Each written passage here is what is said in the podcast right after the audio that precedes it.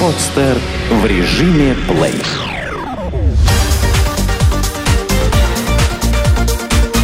Банк.ру. Информационный дайджест.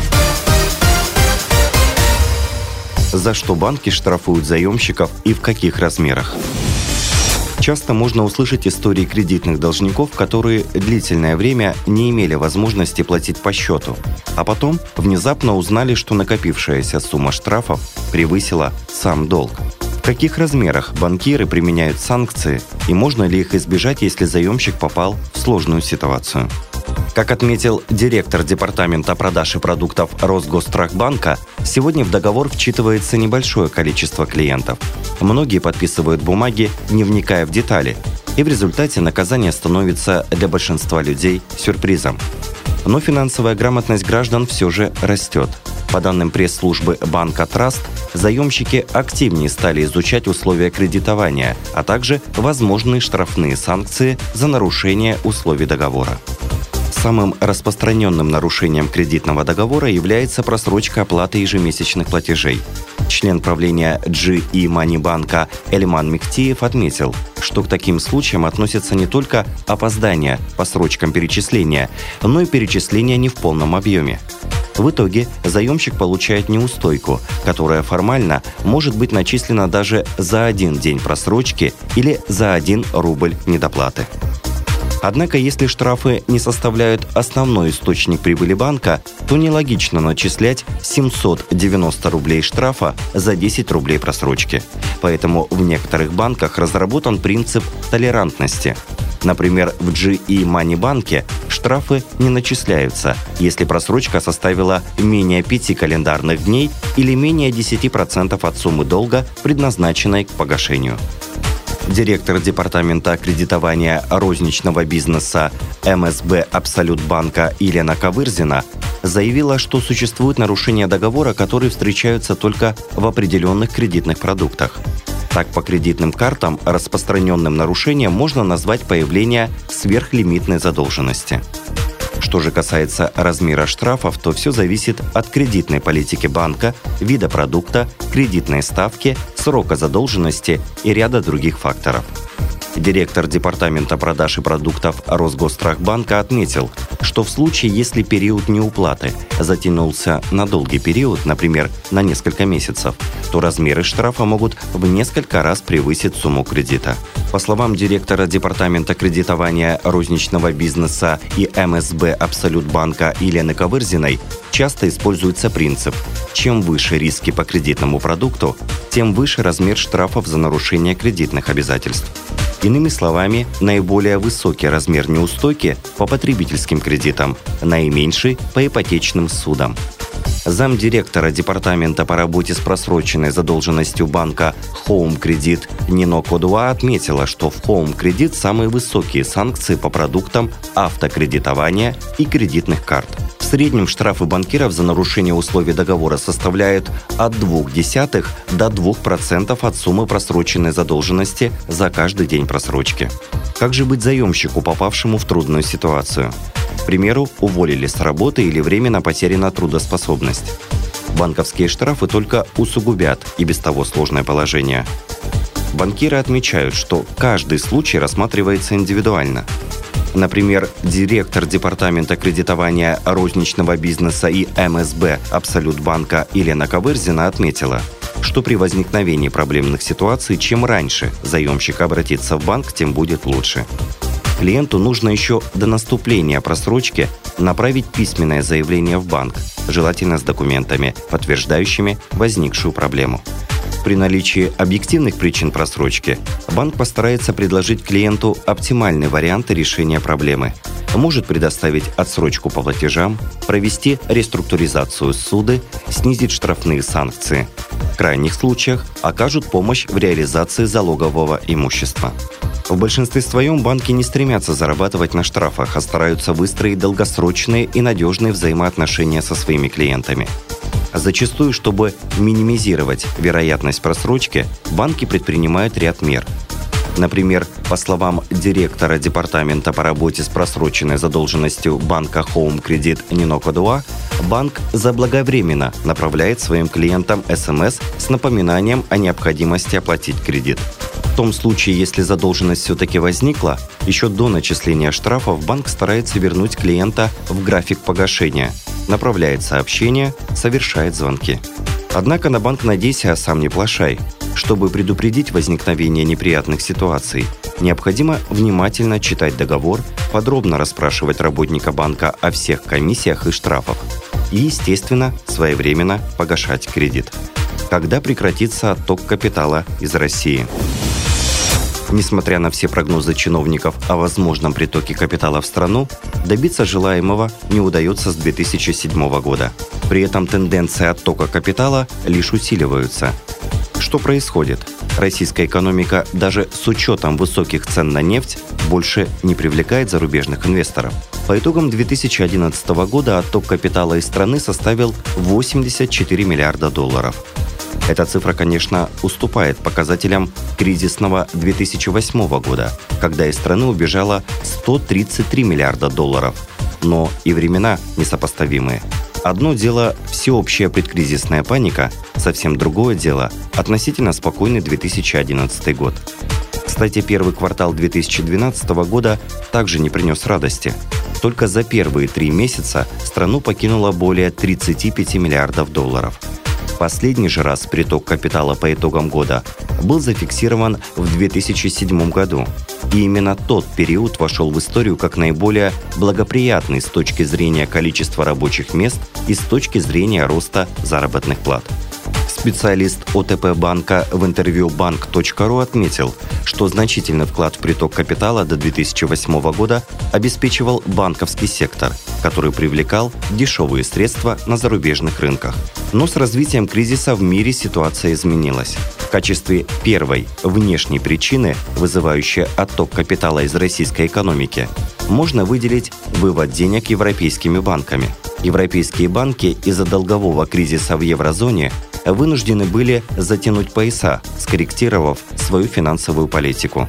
Их сейчас в первую очередь волнует вопрос снижения активов и увеличения капитала, что фактически сводит на нет получение у них займов российскими банками, сообщил банк.ру старший аналитик ИГ Нордкапитал Сергей Алин. Кроме того, основным источником оттока капитала из ОТП банка Специалисты называют прямые и портфельные инвестиции российских компаний за рубежом, которые выросли с 44 миллиардов долларов в 2009 году до 71 миллиарда в минувшем. Данная динамика во многом обусловлена тем, что российские компании не могут найти применение своим капиталом на локальном рынке – также существует неопределенность относительно будущего налогового режима, пенсионной реформы, основных направлений макроэкономической политики, подчеркивают эксперты. Надо отметить, отток капитала из страны усилился накануне парламентских и президентских выборов, особенно в период, когда проходили массовые акции протеста. Сегодня выборы прошли. Президент избран, курс на стабильность подтвержден. А вот намеков на слом тенденции эмиграции капитала пока нет. По словам Сергея Алина из ЭГ «Норд Капитал», существует некоторая надежда, что тренд может измениться после формирования нового правительства в начале мая, которое удалит из политического контекста большую часть лишних многоточий. Однако не стоит ждать того, что средства от нерезидентов после формирования правительства валом пойдут в российскую экономику. Да и качество бизнес-климата в стране остается на очень низком уровне. Громкие скандалы с арестами предпринимателей вынуждают инвесторов искать места поспокойнее. Также не нравится западному капиталу и проблема коррупции. Российские власти пытаются с ней бороться, по крайней мере, в последнее время мы все чаще слышим о разработке новых мер, ужесточении наказаний, увеличении размеров штрафов.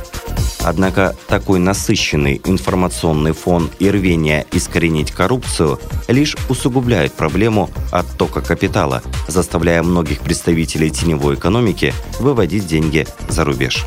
Дополнительным фактором, который усилит отток капитала, может снова стать Европа. Некоторые ее страны, хотя и получили временную передышку, тем не менее находятся под пристальным вниманием инвесторов. ситуация находится в притушенном состоянии и готова воспламениться снова. А в таких условиях рассчитывать на приток капитала не приходится. Как банкиры борются с коррупцией в собственных рядах? С коррупцией в стране ведут непримиримую борьбу. Однако о заметных достижениях на этом поприще говорить еще рано. Даже наоборот. Судя по объявлениям в интернете, любой желающий за определенную мзду может, например, оформить кредит в банке. И хотя банкиры стараются не выносить ссор из избы, довольно часто общественность узнает о громких коррупционных скандалах с участием высокопоставленных банковских сотрудников. Россия, если верить рейтингу коррумпированных стран от Transparency International, в прошлом году опустилась уже на 154 место из 178, соседствуя с такими африканскими странами, как Кения и Гвинея-Бисау. От коррупции в стране страдает не только государство, но и частный сектор. Свое время миллиардер, владелец Национальной резервной корпорации Александр Лебедев в интервью РБК Дейли признался, что предприниматели, как правило, замалчивают факты, опасаясь, что откровенный разговор о хищениях и коррупции в их собственном хозяйстве подорвет репутацию. Но рано или поздно ссор все же выносится из избы – в данный момент продолжается следствие по делу экс-директора Вологодского филиала Банка Москвы, которого подозревают в незаконном оформлении кредитов на более чем 100 физических и юридических лиц. Нанесенный ущерб оценивают 350 миллионов рублей. В 2009 году нескольких сотрудников одного из отделений Сбербанка России уличили в хищении 109 миллионов долларов и 52 миллионов евро. В числе подозреваемых оказался и руководитель этого отделения. Попадается в сети и мелкая рыбешка. Недавно в Петербурге поймали мошенников, которые, используя личные связи в банках, оформляли кредиты по подложным документам. Аферисты за время своей деятельности сумели получить кредитов на сумму более 10 миллионов рублей. Кстати, объявления подобных аферистов, предлагающих за откат оформить кредит, без особого труда можно отыскать на просторах всемирной паутины. Какие же препоны используют банки для противодействия кротам в белых воротничках? Сотрудника, замешанного в нелегальных операциях, раскрыть довольно сложно – необходимо потратить много времени и усилий от момента возникновения подозрений до их подтверждения.